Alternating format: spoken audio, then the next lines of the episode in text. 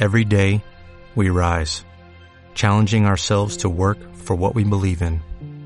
At U.S. Border Patrol, protecting our borders is more than a job, it's a calling. Agents answer the call, working together to keep our country and communities safe. If you are ready for a new mission, join U.S. Border Patrol and go beyond. Learn more at cbp.gov/careers. There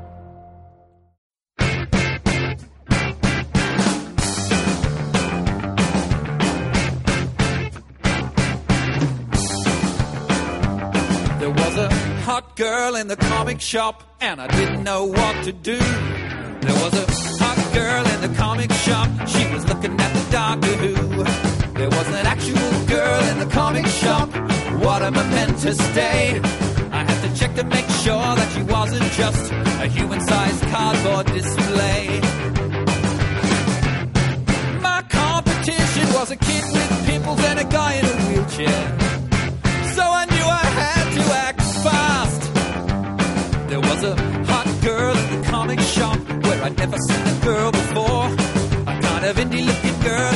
Comic shop,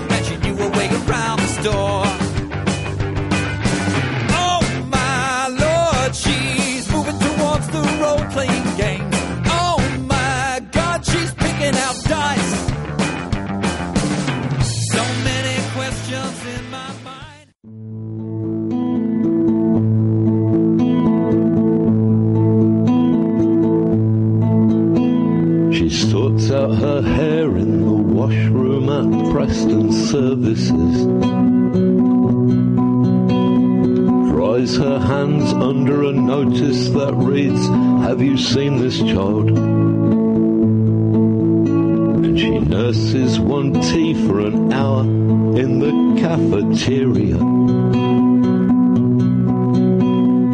Watching the truck drivers blind their fried eggs with the cutlery.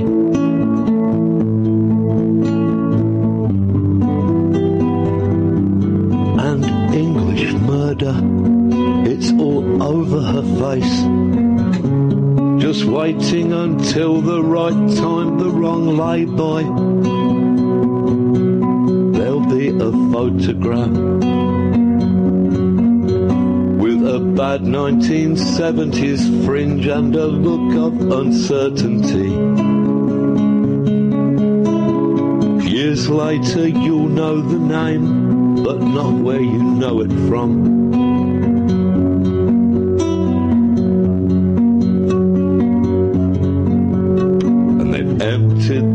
Terraced row with compulsory purchases reasoning that they'd make more from the ground with the people gone. And so he shuffles the half a mile to the nearest post office. When lads push into the queue, he pretends he's not noticed them.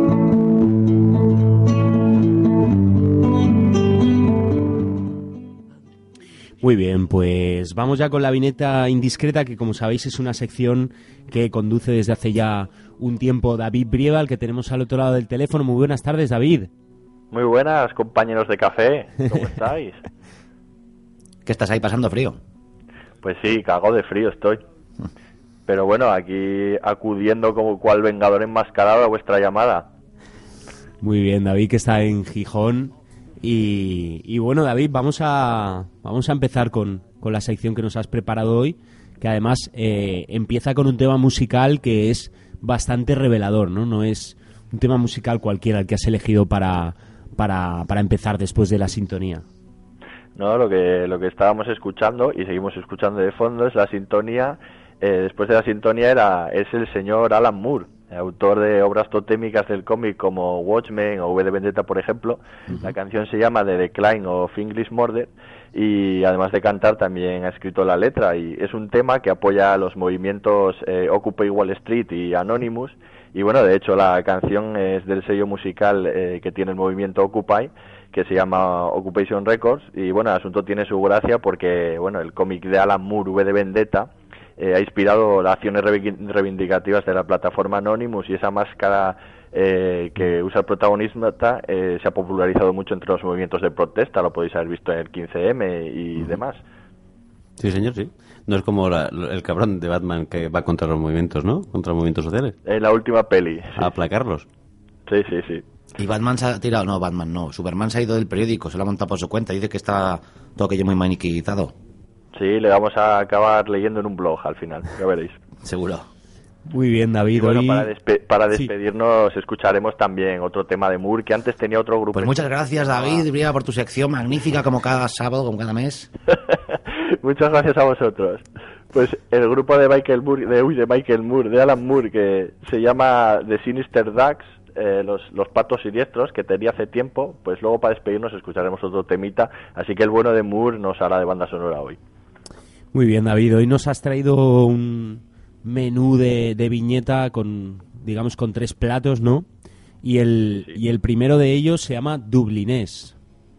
Dublinés de Pablo Zapico. Y es que hace bien poquito, el 22 de octubre, se dio a conocer el, nuevo Premio Nacional de Cómic, que es este premio que otorga el Ministerio de Cultura, bueno, por lo menos de momento, vamos, que se lleva dando desde el 2007, esta debe ser la sexta, creo, sí, la sexta que, eh, que se otorga, con varios nombres ilustres, yo que sé, Max, eh, Paco Roca, por ejemplo, y este año se lo han dado a Alfonso Zapico por esta obra dublinés, y bueno, a mí me congratula especialmente, no solo porque sea asturiano, este chico que también, sino porque eh, es un autor joven, creo que tiene como 31 años y tiene una obra muy interesante y que está en crecimiento. Yo creo que, que este tipo de premios eh, hacen mejor la obra, destacando autores emergentes, que figuras consolidadas, que no es que se lo merezcan más o menos, eh, sino que yo creo que ya tienen su espacio y que se trata de crear nuevos espacios. Como ya hemos comentado alguna vez, el tejido industrial del cómic en España es muy endeble y este mm. tipo de ayudas pues, pueden dar a conocer eh, nuevos autores a un público así más amplio y yo creo que eso es positivo. Hombre, además son 20.000, ¿no? 20.000 euros de además premio. son 20.000 euros, pero, pero bueno... Es decir, que incentiva un poquito... Euros es que además de los 20.000 euros, es que tiene bastante repercusión. Mm. Ha aparecido en varios medios durante las últimas semanas y, bueno, eso es un empuje en ventas también. Muy bien, David. De, hecho, eh, el día que, se anunció, coincidió que yo estaba casualmente en Madrid dándome una vuelta por librerías y tiendas especializadas y era divertido ver cómo se iban enterando, iban encargando más copias o destacándolo y demás, o sea que, que se nota, vamos, lo del premio. Muy bien, además este cómic dublinés eh, tiene mucho que ver, bueno, tiene todo que ver con, con la figura del escritor eh, James Joyce. Exactamente. Es un cómic que ya tiene un año, un año y medio o, más y es la biografía en viñetas de, James Joyce, uno de, los genios literarios del siglo XX, autor de novelas de referencia como Retrato del artista adolescente, Dublineses, que de ahí viene el nombre del cómic, eh, también Finnegan's Wake y sobre todo, bueno, pues el Ulises, ¿no? Que es eh, esa obra que muchos de nosotros hemos intentado leer mm. sin éxito, o que hemos empezado. Por ahí, los que estéis por ahí, eh, ¿cuántos habéis leído el Ulises? Leído entero ninguno. Ninguno, ¿verdad? Yo ni lo he intentado. Pues yo no he fracasado como otros porque no tampoco lo he intentado. Joder, me has levantado la coña justo un segundo antes a ti. Muy bien, David. ¿Y pues qué, qué nos ofrece este cómic? Pues el cómic habla de la vida de Joyce, eh, que se conoce bastante bien a partir de, bueno, sobre todo la correspondencia que mantenía eh, con Nora, su mujer. Y bueno, retrata a un personaje, a Joyce, como un personaje así bohemio, muy vividor, excéntrico. vamos, que sería, sería como un irreductible de esos que trata Juanma en su sección, pero de los canónicos, de los canónicos estos, ¿eh? El personaje, claro, es muy jugoso, eh, porque además de, los logros literarios y, de y que tenga una personalidad muy interesante, eh, tiene una de estas vidas que, que merece la pena ser, contadas. Vive miserias tremendas, emprende un montón de viajes, eh, y también conoce el ambiente cultural y voy ya de paso los bares también de, de varias ciudades y otra cosa muy agradecida que, que, le viene muy bien al cómic es la cantidad de personajes históricos y sobre todo literarios con los que se relaciona. Por ejemplo, salen, por poner un ejemplo, que hay muchos, ¿eh? Beckett, eh, Marcel Proust, Virginia Woolf. Esto le da mucho picante a la historia porque además eh, con algunos de ellos tiene momentos espléndidos ¿no? y muy divertidos a veces como, como con Marcel Proust. Zapico, el, el autor le saca mucho le saca partido a todo esto y además eh, le imprime mucho humor al cómic. Está muy bien porque dulcifica el personaje de Joyce. Eh, que es algo que yo creo que él se propuso conseguir porque es un personaje con muchos conflictos, con mucha arrogancia, que puede, podría llegar a caer antipático, pero claro, es que es una, esta es una de las virtudes de este autor en su obra en general, eh, que tiene antes de, también otros, otros dos tebeos, eh, que es la capacidad que tiene de hacernos empatizar con, con los personajes. Esto lo tiene él siempre. Yo os animo a que le, echéis, le deis una oportunidad porque aparte, a pesar de tener bastante texto explicativo, es un cómic que se hace muy ameno, es muy entretenido. Y, el principal valor que tiene quizás su capacidad para acercar a un autor, que como hemos notado, pues ninguno lo hemos leído a pesar de ser muy conocido, eh, es un autor complicado, pero te lo acerca, ¿no? A mí, de hecho, al leerlo me dan ganas, me, dieron ganas de animarme con el Ulises de Joyce a ver, a ver si esta vez es la buena. Además, David, em, aprovecho que hablas de Joyce y de este cómic dublinés, que hay gente que puede pensar que, que, a lo mejor tiene que ver directamente con, con uno de los bueno con, con, dublineses eh, la película de John Huston eh, pero claro por una de estas cosas de, de la traducción de las películas en realidad la, la película de Houston es una adaptación de uno de los cuentos que está en la recopilación dublinenses, que es el cuento eh, Los Muertos, em, que además es una película que se va a poder ver, si no recuerdo mal, la semana que viene en la, en la Filmoteca. Además fue la última película que rodó John Huston, es un, es un cuento, el de los muertos, escrito por, por Joyce dentro de esta recopilación que se llama Dublineses, que yo recomiendo porque es un, un relato breve y es fantástico. Y la adaptación eh, que hace John Huston, que hizo John Huston al, al cine, pues a principios de los años 80, es eh, estupenda también, ¿no? Pero vaya que aquí, claro, habla de eh, el personaje de, Joyce como, como dublinés, eh, pero no tiene que ver directamente con esta recopilación de, cuentos de, James Joyce llamada Dublineses, ni con la película de John Huston. Ya, sí, sí. Oye, y yo sin, sin saber nada, David, y sin haber visto el, el cómic ni haberlo leído, me, me, puede venir a la cabeza como la peli de, de Woody de Woody Allen, Midnight at, Paris, o Midnight in Paris, como coño se diga, eh, ¿es, un, ¿es de este rollo? ¿Es así algo mágico de, reencuentro con personajes, Santi, espera que no, con personajes famosos de la época, es decir, celebridades y tal?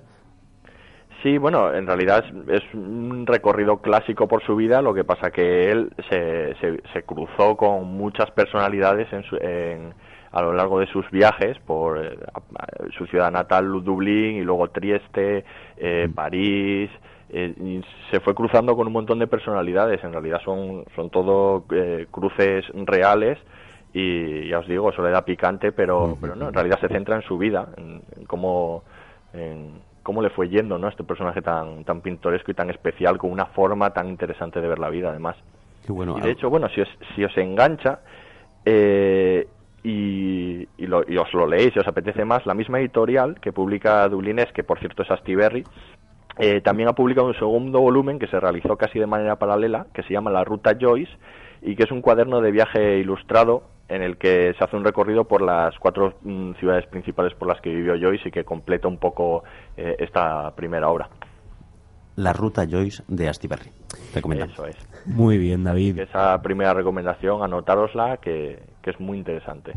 Vamos con la segunda, que en este caso es sobre la editorial Caramba y eh, vamos a poner un tema, ¿no? Para, para antes de que nos hables de esta editorial. ¿Te parece? Primero, no, primero os voy a contar sobre la editorial y luego y luego metemos esa promo para que la escuchéis que es, que es bastante graciosa. El, como bien dices es eh, eh, sobre la, editorial Caramba y los última, las últimas cosillas que han editado. Eh, y es una editorial independiente que, por cierto, ya tenía ganas de comentar porque lo que se le ocurra mucho y, bueno, a mí de momento me está gustando mucho todo, todo lo que han sacado.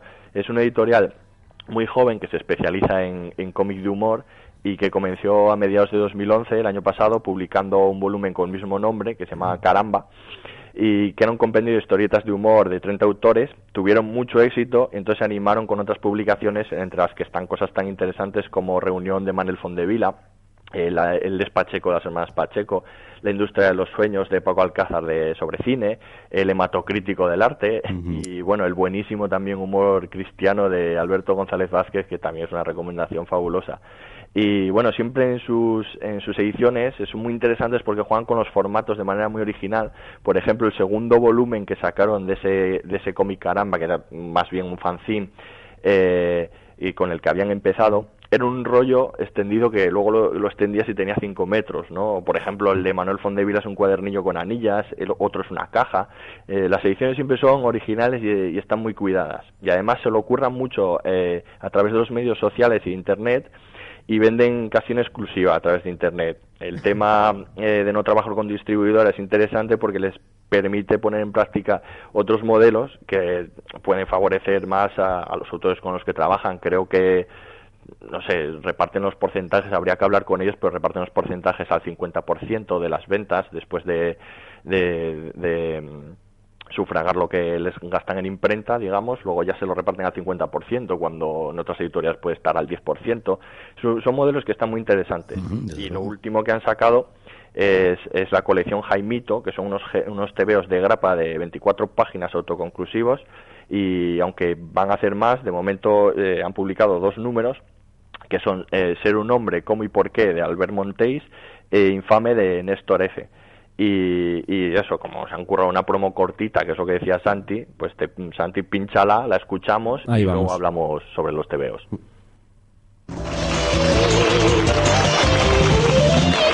Y damos paso a la sección de crítica de TVOs con Bruno Collin. Buenos días, Bruno. ¿Qué nos traes? Buenos días, Samantha. Hoy estás especialmente radiante. ¿Quieres cenar conmigo esta noche? Invito yo, ¿qué me dices? ¿Mm? en fin, hoy vengo a hablarles de lo último de la editorial Caramba. Ser un hombre, cómo y por qué, de Albert Monteith. Este autolucho que lleva años y años martirizándonos con sus bromitas gráficas, saca ahora una especie de guía para, supuestamente, convertirte en un macho alfa. Un abominable conjunto de chistes sin gracia componen las 24 páginas de este encargo fallido. Sin duda, una obra harto prescindible que hará las delicias de mi trituradora de papel. En resumen, un cómic infame. Apenas llega al 0,3 de nota. Un segundo, Bruno. Parece que tenemos una llamada en directo. Hola, buenos días. ¿Sí? ¿Hola? Sí, hola, hola, soy Montéis, el, soy el autorucho, sí, del que habla Bruno. Hola, Bruno, imbécil. Oye, ¿tú sabes lo que cuesta hacer un cómic, tío? ¿Tú sabes, ¿Tú sabes el trabajo que hay ahí detrás? Hostia, como te vean en el, en el salón del cómic, tío, te, te voy a, te voy a reventar la cabeza. Estoy hasta los cojones ya de, de niñatos, tío, rajando por los sitios, que ya está bien, que se ha acabado. O sea, como te encuentre, tío, te juro que te mato, ¿vale? Subnormal. Ser un hombre, cómo y por qué, de Albert Monteis e Infame, de Néstor F. Los primeros títulos de la colección Jaimito ya a la venta en carambacomics.com. Infame lo será tu tía, hijo de puta. Bueno, David. Una interesante cuña, la verdad. Sí, pues es un vídeo y el vídeo lo podéis encontrar en la página web de Caramba, que es carambacomics.com. Ahí también podéis ver todo su catálogo. Y lo que escuchabais en la presentación era, pues es una presentación doble. Era el que hablaba era Bruno, al principio era Bruno Collin, que es el crítico de cómic, que es protagonista de Infame, que a la vez despedazaba el TVO, el otro TVO que publican, que es el de Albert Monteis, ¿no? Esto sabe- bueno, sabes que tiene un Twitter, ¿no? Claro, claro, claro. El- es, es muy gracioso porque además ese personaje, eh, que es muy bueno, tiene, tiene un Twitter, se abrió un Twitter hace poco que podéis seguir, en el que se dedica a darle ceros y ceros con uno a todo cómic y, y película que se mueve, ¿no? Está muy bien. Y el, y el cómic en sí, este, infame, eh, de Néstor F., eh, al autor, eh, pa- para conocerlo, os aconsejo que vayáis a su web, que es nestorf.com, y le echéis un ojo porque, porque es la tralla. ¿eh? Eh, tiene, además, no solo tiene historietas, sino que tiene, tiene cortos y hay alguno, hay uno que, que se llama Funny Webcam Effects, que, que a mí me hace muchas gracias, es muy divertido. y bueno, ha publicado anteriormente una edición de papel del webcomic eh, que hacía con Mol H que se llama, a ver si lo digo bien, Muwilu Wumilu. Creo que Manu lo conoce. Muy bien dicho, sí, señor. Puedes entrar en la web como, como ambas, ¿no? De ambas maneras, sí. Sí, sí, sí. Y, y tú, tú lo conoces, Manu. te- Sí, sí. Bueno, por lo menos el webcomic. Sí, el- el- lo han editado ahora en papel, ¿verdad? Sí, el papel, sí. Yo conozco webcomic y es una pasada. O sea, es una barbaridad. Sí, sí. Pues merece, este merece mucho la pena también. Y el de Infame en cuestión... Pues ese es de, perdón, ese es de Néstor F. Sí, y Héctor... ¿Héctor se llama el otro? Son dos, Se son dos Néstor autores. F y el otro es, sí, Mol H, se hace llamar. Y el y el TVO este infame en cuestión, pues eso es la es una aventura del, de este crítico de cómic, Bruno Collin, eh, que bueno, con una serie de desgracias, alucinaciones que le suceden y es divertida, aunque se te hace un poco corta, se hace se hace escasa porque el personaje es muy bueno, muy bueno y bueno, es este tipo, prototipo de crítico despectivo que no todo lo desprecia, no así un poco detestable. A Santi que a ti Santi que te gusta mucho Bollero te gustaría detestar a este protagonista te- ya te lo digo yo. Porque se parece. bueno sí se- yo creo que se da un aire. Algo le han dicho ahí al respecto yo creo. Madre mía. Y bueno de hecho pues el personaje trasciende un poco el cómic como decía Manu tiene una cuenta de Twitter muy buena y y bueno, eh, desde luego a mí por lo menos me apetece leer más cosas de este personaje, así que a ver si le dan más cancha. A este le pues echadle un ojo también, que es interesante. Y el otro de caramba, que es Ser un hombre, cómo y por qué, de, de Albert Montéis, eh, que es un autor que de sobra conocido por su trabajo en la revista El Jueves, donde ha ha publicado desde hace muchísimos años Tato o Para ti que eres joven, y el que más ha sido director durante varios años, hasta el año pasado. Y bueno, este, este cómic es un- una guía de masculinidad en clave de humor eh, a través de las lecciones del sargento, ¿no? que te va explicando cosas eh, como las maneras aceptables para llorar, cómo conseguir una cicatriz o el hecho científico de que solo usamos el 20% de nuestro pene. no sé si eso lo sabíais. Qué gran verdad, ¿eh? Tiene gracia bueno, porque es verdad. Y aquí hay mucho oficio, además. Los chistes funcionan, yo me he reído bastante con el TVO. Además tiene una página doble central que es muy buena. En definitiva, los dos son buenas compras. Eso sí, valen 6 euretes eh, cada uno, que es un poco caro, pero bueno, los mm, a editoriales como esta, por lo menos, yo si, si tengo la pasta, que cosa que no siempre sucede, pues se lo pago encantado, porque la verdad es que se lo ocurran mucho. Pero te convierte en hombre alfa, David, porque si es así, seis pavetes, está muy bien. ¿Cómo? Si te convierte en un hombre alfa, en un macho realmente, ya sabes, Ah, sí, poderoso. sí, por supuesto. No lo dudéis. Y bueno, y luego tienen otros dos números que van a salir dentro de poco, de Carlos Bermud y David Sánchez, que es un autor que a mí me gusta mucho y que tiene muy buena pinta, que son también de esta colección Jaimito. Muy bien, David, pues vamos con la última recomendación. Nos quedan cinco minutitos. Vamos Y a hacerlo la, rápido. La última recomendación te ha costado bastante de leer porque es algo radicalmente distinto. Eh, sí, sí, sí. Es durillo, es durillo. Lo siguiente que os traigo eh, definitivamente no es para personas sensibles. Es un manga adulto, obra de Shintaro Kago, que se, llama- es, sí, que se llama Reproducción por mitosis. Eh, quería hablar de ella también porque es interesante eh, lo que le ha sucedido a la editorial en los últimos tiempos. Y, y para entender un poco el contexto y la importancia que, yo le doy a este cómic, ¿no? Esta editorial, que es Editores de TVOs, EDT, eh, hace, hasta hace poco se llamaba Glenat, que es una filial de, la Glenat original, que es francesa. El caso es que hubo una des- desvinculación y en marzo, el marzo pasado se empezó a llamar Editores de TVOs y a pesar de que históricamente han publicado muchas cosas donde han hecho carreras en la publicación de mangas shonen, que son estos que tienen que son muy populares, se venden un montón en España, con títulos como Naruto, Bleach o Death Note y bueno, pues una serie que se de al revés. desdichas eh, ha hecho que, que haya perdido los derechos de publicación sobre estos mangas que pertenecen a una editorial japonesa muy fuerte que se llama Shueisha y pues en los últimos tiempos eh, estos cómics han sido adquiridos por otras editoriales españolas, eh, fundamentalmente los que son top y venden un montón en España. Y este editorial pues ha quedado con la transformación, más luego la, la sucesi- sucesiva pérdida de, estos TVOs beneficiosos, pues ha quedado un poco en bragas. Y aquí me hago un poco eco de lo que publicaba Geraldo Vilches en, el- en el blog de Watcher Blog, eh, y que esta editorial ha publicado y parece que va a seguir publicando varios autores de Seinen, que es este nombre que recibe el manga más adulto, eh, y son obras muy interesantes. Muchas no se han publicado en España y tiene una, eh, aunque tenga una vertiente menos lucrativa que lo que publicaban antes, puede tener un público y generar una marca. Y a mí me gustaría poder echar un ojo a este tipo de publicaciones que hasta ahora no he podido, no he podido disfrutar. Y Dentro de este tipo de publicaciones de manga adultos se encuadra, se encuadra este TVO, que es Reproducción por mitosis de Sintaro Kago, y es un autor que per- pertenece a una corriente conocida como Ero Guro, que, que se mueve entre lo erótico y lo grotesco. Tiene raíces, eh, de hecho, más profundas de lo que pareciera eh, en un principio, porque ya en el siglo XIX, Hokusai, que es este pintor francés sobre el que Mano a lo mejor sabe algo, tiene una obra, por ejemplo, que se llama El sueño de la esposa del pescador, que ya incluye sexo y tentáculos y pulpos, que esto que les gusta mucho.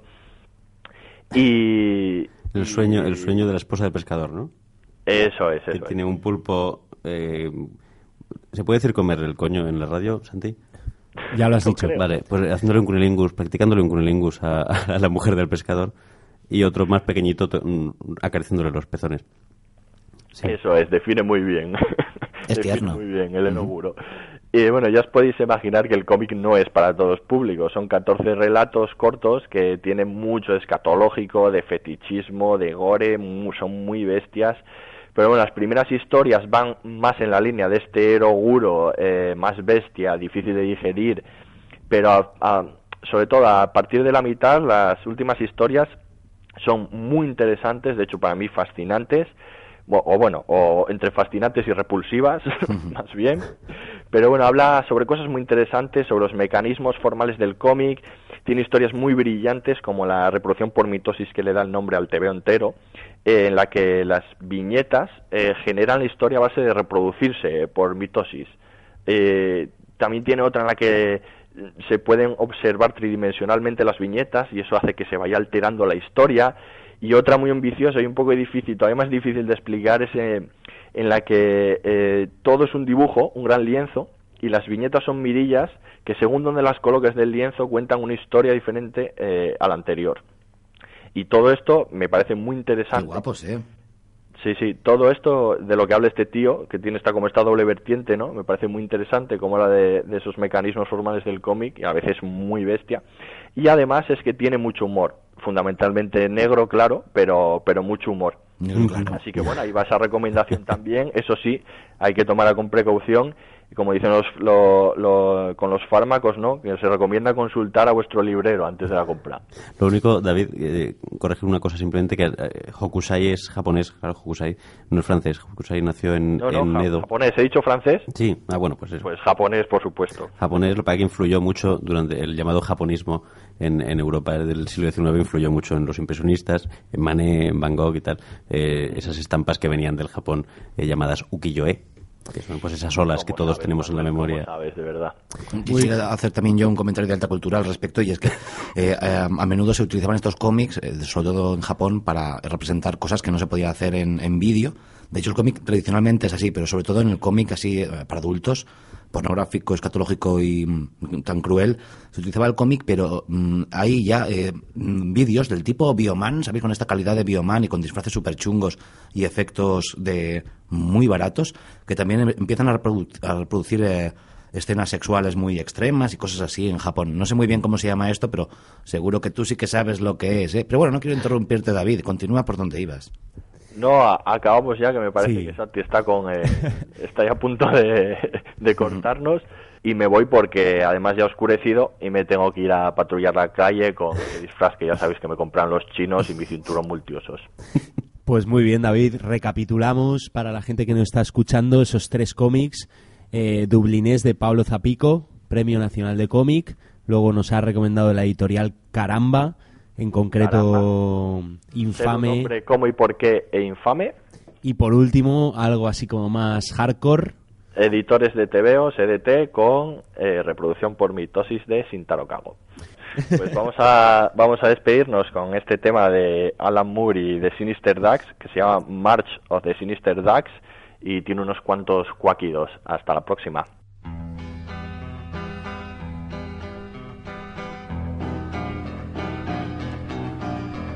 Everyone thinks they're such sweet little things. Ducks, ducks. Quack, quack, quack, quack. Soft downy feathers and nice little wings. Ducks, ducks. Quack, quack, quack, quack. But there's a poison I'd like to administer. You think they're cuddly, but I think they're sinister. Ducks, ducks. Quack, quack. Quack, quack. Ducks, ducks.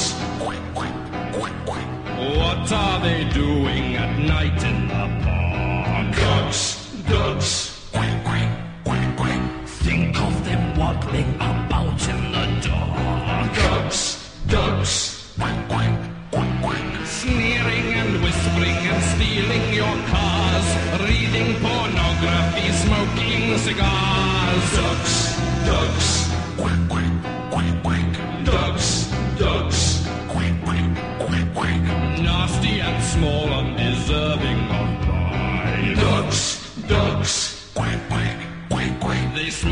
Your hairstyle and sleep with